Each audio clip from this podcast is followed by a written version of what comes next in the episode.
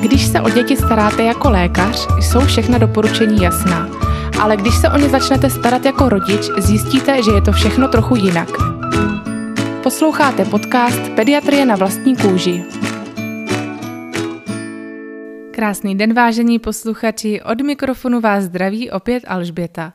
Možná jste se dnes těšili na Dominiku, nicméně ta si teď nově užívá dvojnásobnou dávku pediatrie na vlastní kůži. Dominice gratulujeme k další holčičce a jsme rádi, že se náš tým rozšiřuje. Zároveň vám prozradím, že i naše podcastové řady budou brzy posíleny o další zkušené lékařky a mámy, takže se již brzy můžete těšit na nové a příjemné hlasy. V dnešním díle se budeme věnovat správnému podávání léků. Zní to sice jako nudné téma, ale nudit se určitě nebudete – Prozradím vám třeba nějaké typy a triky, jak do malého dítěte dostat syrup, jak se má správně podat rektální čípek nebo oční kapky, či s jakými chybami se nejčastěji v tomto ohledu setkáváme. Nebudou chybět ani vaše zkušenosti, co jste nám napsali, či některé moudré rady z mateřských fór. Ještě než přejdeme ke konkrétním praktickým radám, tak je potřeba zmínit některé otázky, které byste si měli před podáním léku zodpovědět. Za prvé, je vůbec nutné tento lék dítěti dávat? Tím vás samozřejmě nenabádám, abyste zvažovali, jestli máte penicilín od lékaře na angínu dát nebo ne, ale spíš mi jde o různě volně prodejné syrupy na kašel, vitamíny, doplňky stravy na podpoření imunity a podobně. U některých je jejich účinnost dost sporná, ale neplechu mohou napáchat i tak. Druhá otázka zní, mám v ruce ten správný lék?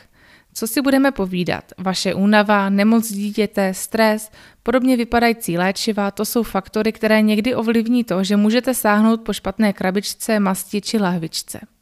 Další otázka zní, dávám správnou dávku?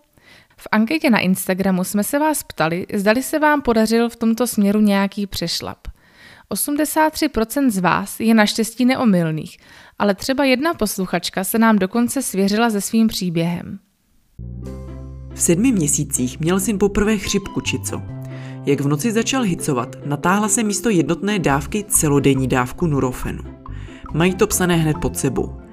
Všimla jsem si toho, až když začal usínat a celou noc jsem nespala a kontrolovala, jestli dýchá a byla jsem fakt v šoku. Ano, to se stane opravdu hned. Jen k tomu ještě dodám, že pokud se vám něco podobného stane a bojíte se, že jste své dítě předávkovali, tak raději zavolejte na toxikologické informační středisko. Určitě jste poslouchali náš podcast o otravách a víte, že na toxikologickém informačním středisku funguje non-stop telefonní linka, kam mohou zavolat i rodiče a poradit se, co v takové situaci dělat dál.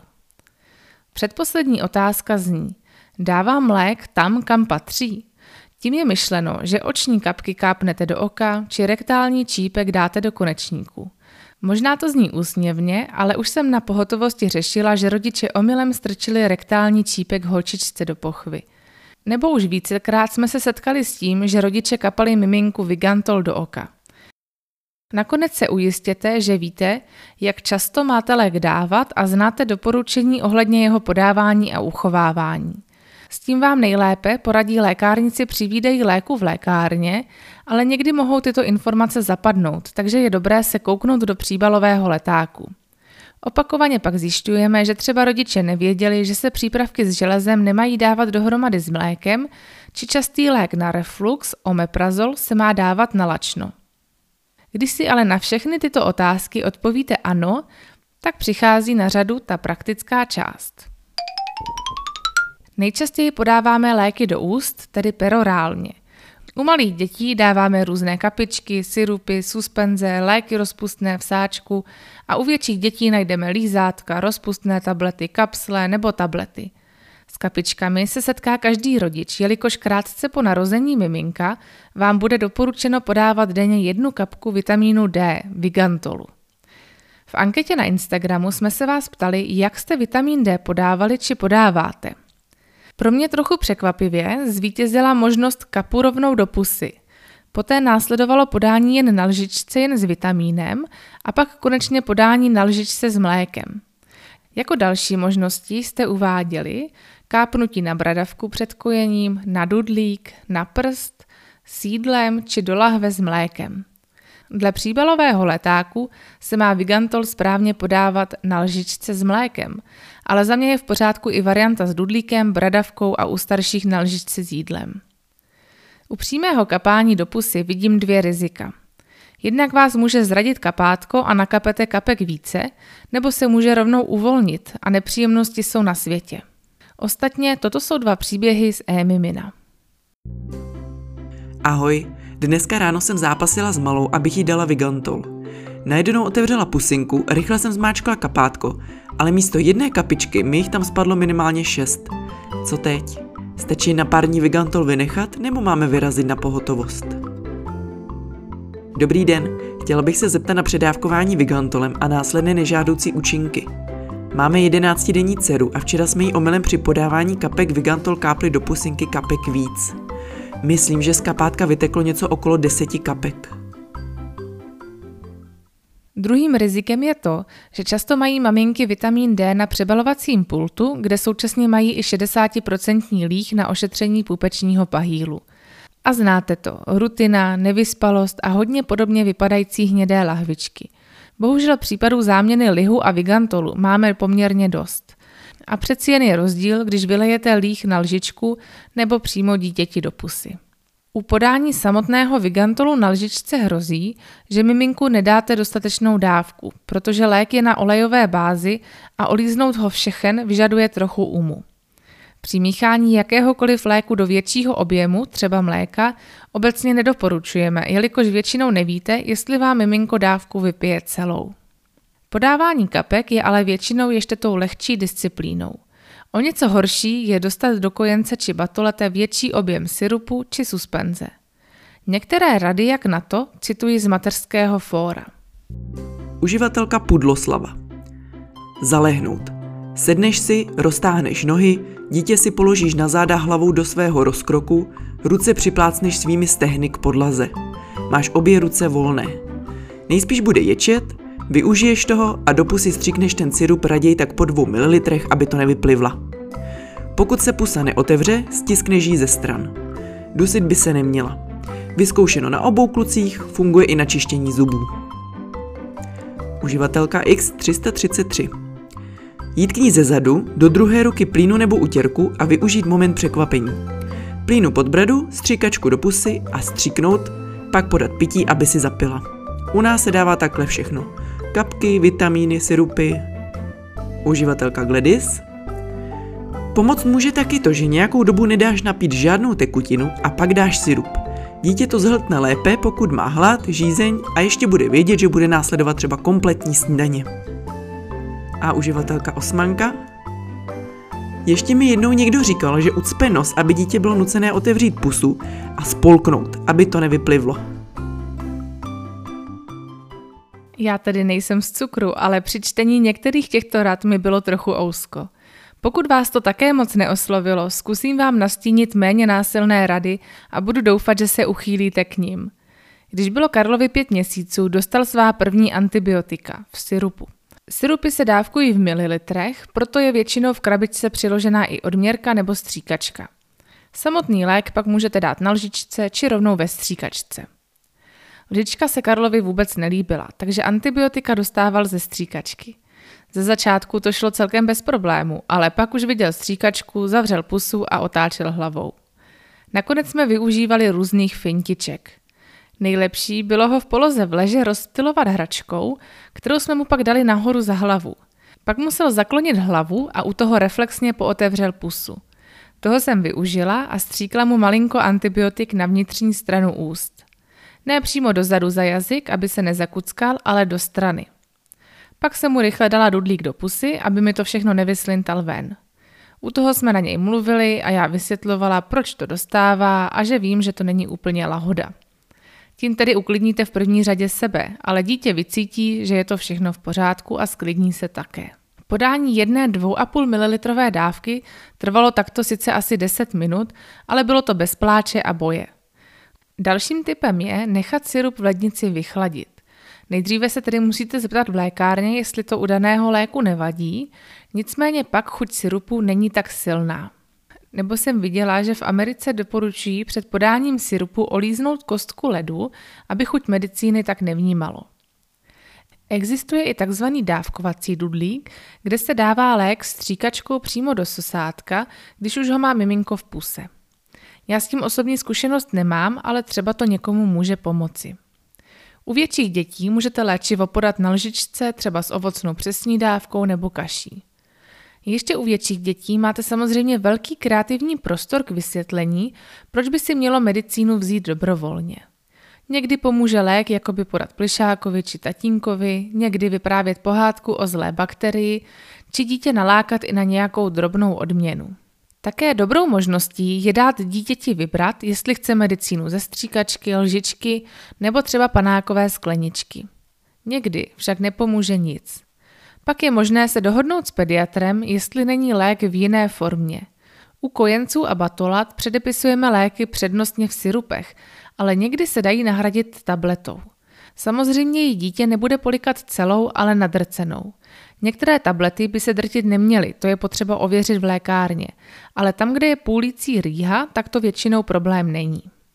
Jednoduchou fintou, jak tabletu přeměnit na prášek, je dát ji na lžičku a na ní přitisknout druhou lžičku. Naučit dítě polikat tablety není vůbec jednoduché. Základem je dát tabletku dozadu na jazyk a zapít sklenicí vody. Většinou to dítě zvládne kolem 6 let, ale někdy to zvládnou i děti menší, zatímco někteří dospělí se tabletám vyhýbají, co to jde. Častou otázkou rodičů je, za jak dlouho se lék vstřebá, protože někdy se bohužel stane, že se malý pacient záhy po jeho podání poblinká a pak nevíte, jestli můžete podat či nepodat další dávku. Většinou to tedy trvá 20 až 30 minut, takže po této době už další lék určitě nepodávejte. V naší anketě jsme dále zjišťovali, zdali jste měli či máte obavy z podání rektálního čípku, tedy podání čípku do konečníku. Zhruba třetina z vás uvedla, že ano, čemuž se vůbec nedivím. Tento způsob podání léčiva má ale zejména u malých dětí řadu výhod. Výhodou je rychlejší vstřebání léku, a to už kolem 15 minut. Dále je zavádění čípků u malých dětí dobře snášeno. Karel většinou ani nehnul brvou. Některým dětem syrupy chutnají, ale obzvlášť u malých kojenců, kteří nejsou vůbec zvyklí na jinou chuť než chuť mléka, se pravděpodobně setkáte s tím, že část vyprská, část mu vyteče z pusy a nebo pak vyzvrací. A pak nevíte, kolik toho vlastně dítě požilo a jestli máte dát novou dávku. Toto u čípku odpadá, takže za mě je třeba lepší při teplotě u kojence dát čípek. A jak ho vlastně správně zavést? Nejdříve si umyjete ruce. Do okolí řitního otvoru nebo na hrot čípku ideálně naneste trochu vazelíny, aby šel čípek lépe zasunout dovnitř. U menších dětí můžete čípek zavádět v poloze na zádech s nožkami nahoře, jako když ho otíráte od stolice. U větších je lepší zvolit polohu na boku s pokrčenými koleny přitaženými k břichu. Větší děti můžete také instruovat, aby zhluboka dýchali ústy, protože pak dobře povolí anální svěrač. Pak už jen stačí vzít čípek a hrotem ho zavést do konečníku. Jak hluboko zavádět je sice dobrá otázka, ale trochu špatně se to měří. Nicméně se uvádí tak 1,5 cm u dětí. Po zavedení stiskněte alespoň na minutu hýždě k sobě, aby čípek dítě nevytlačilo. Po celou dobu samozřejmě na dítě mluvte, říkejte mu, co děláte a proč a věřím, že z toho nebudete mít trauma ani vy, ani váš potomek. A věděli byste, jak čípek rozpůlit? Správná odpověď je podélně. Pokud někdo neměl s čípkem ještě tu čest, tak má torpédovitý tvar, vypadá jako náboj. Tvoří se odlitím do formy a četla jsem práci, kde se zjistilo, že vlivem sedimentace je v hrotu čípku větší koncentrace léčivé látky než na druhém konci. Takže z toho důvodu, když už musíte čípek půlit, tak podélně. Dobré je k tomu použít navlhčený nůž, aby se čípek tolik nerozdrolil. Dokdy dávat přednost čípkům záleží hlavně na dítěti a také jestli je lék vůbec dostupný v této formě. Ale pamatuju si jednoho desetiletého pacienta, který tak nesnášel polikání tablet, že si raději při teplotě sám zaváděl čípky. Většina rodičů se setká i s očními kapkami nebo očními mastmi. Tady je spolupráce u dítěte velkou pomocí. Karel měl do tří měsíců ucpané slzné kanálky, takže jsme si s očními kapičkami užili své a někdy to bylo hold boy. Teoreticky, ale na tom nic není. Vhodné je, aby kapky byly pokojové teploty, protože když je budete do oka kapat studené, tak se oko podráždí, začne slzet a díky mrkání v oku moc léčiva nezůstane. Pro aplikaci je vhodná poloha v leže nebo v sedě s zakloněnou hlavou. Spolupracující dítě naveďte, ať se kouká nahoru. Pak jedním prstem stáhněte spodní víčko a do toho místa, tedy mezi spodní víčko a oční bulvu, kapky kápněte. Pak je dobré nechat oko zavřené a navíc, když u toho bude dítě pohybovat okem, tak se léky dostanou všude tam, kam mají. U malých dětí je to hold náročnější a někdy se mi podařilo kapičku dostat do oka až na několikátý pokus.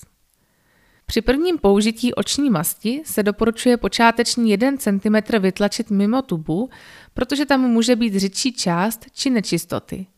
Mast pak dáváte do stejného místa jako kapky, kdy se snažíte mastičku nanést od vnitřního koutku k vnějšímu. Většinou se mast dává na noc, protože po aplikaci pak pacient přes mastičku hůře vidí. Co se týče kapek do ucha, tak před jejich aplikací je také zahřejte na pokojovou teplotu, jelikož studené kapičky by mohly ucho zbytečně podráždit. Pro jejich podání je vhodná poloha na boku, kdy ucho, kam budete kapat, je samozřejmě nahoře. Aby kapičky dobře stekly do zvukovodu, tak táhněte ušní laluček dozadu. Pak už jen stačí kápnout požadované množství kapek do ucha a nechat v této poloze dítě ležet alespoň další dvě minuty. Aplikace nosních kapek či nosního spreje také není složitá. Nejtěžší je přesvědčit dítě ke spolupráci. Před podáním nechte dítě vysmrkat nebo hleny odsajte, aby byl nos čistý. Kapky je lepší dávat v leže či v sedě se záklonem hlavy. Sprej v sedě či na boku. Pak už jen stačí lehce zasunout do nosu aplikátor a lék vstříknout. Poté aplikátor opláchněte v teplé vodě. Na úplný závěr bych ještě chtěla přidat tři rady – První rada zní, dětem ohledně léků říkejte pravdu. Není dobrý nápad jim říkat, že to jsou bombóny či nějaká odměna, protože pak si někdy půjdou najít do lékárničky dobroty sami i bez vás. Za druhé, zapisujte si v kolik hodin a jakou dávku léku podáváte. Zpětně je těžké si vzpomenout a my jako lékaři tyto informace oceníme. A za třetí, lékárničku vždy mějte někde dobře uschovanou mimo dosah zvídavých dětí. Myslím, že ty zásadní věci k podávání léků jsme si řekli. Pokud vás ještě něco zajímá, klidně nám napište na Instagram či Facebook Pediatrie na vlastní kůži.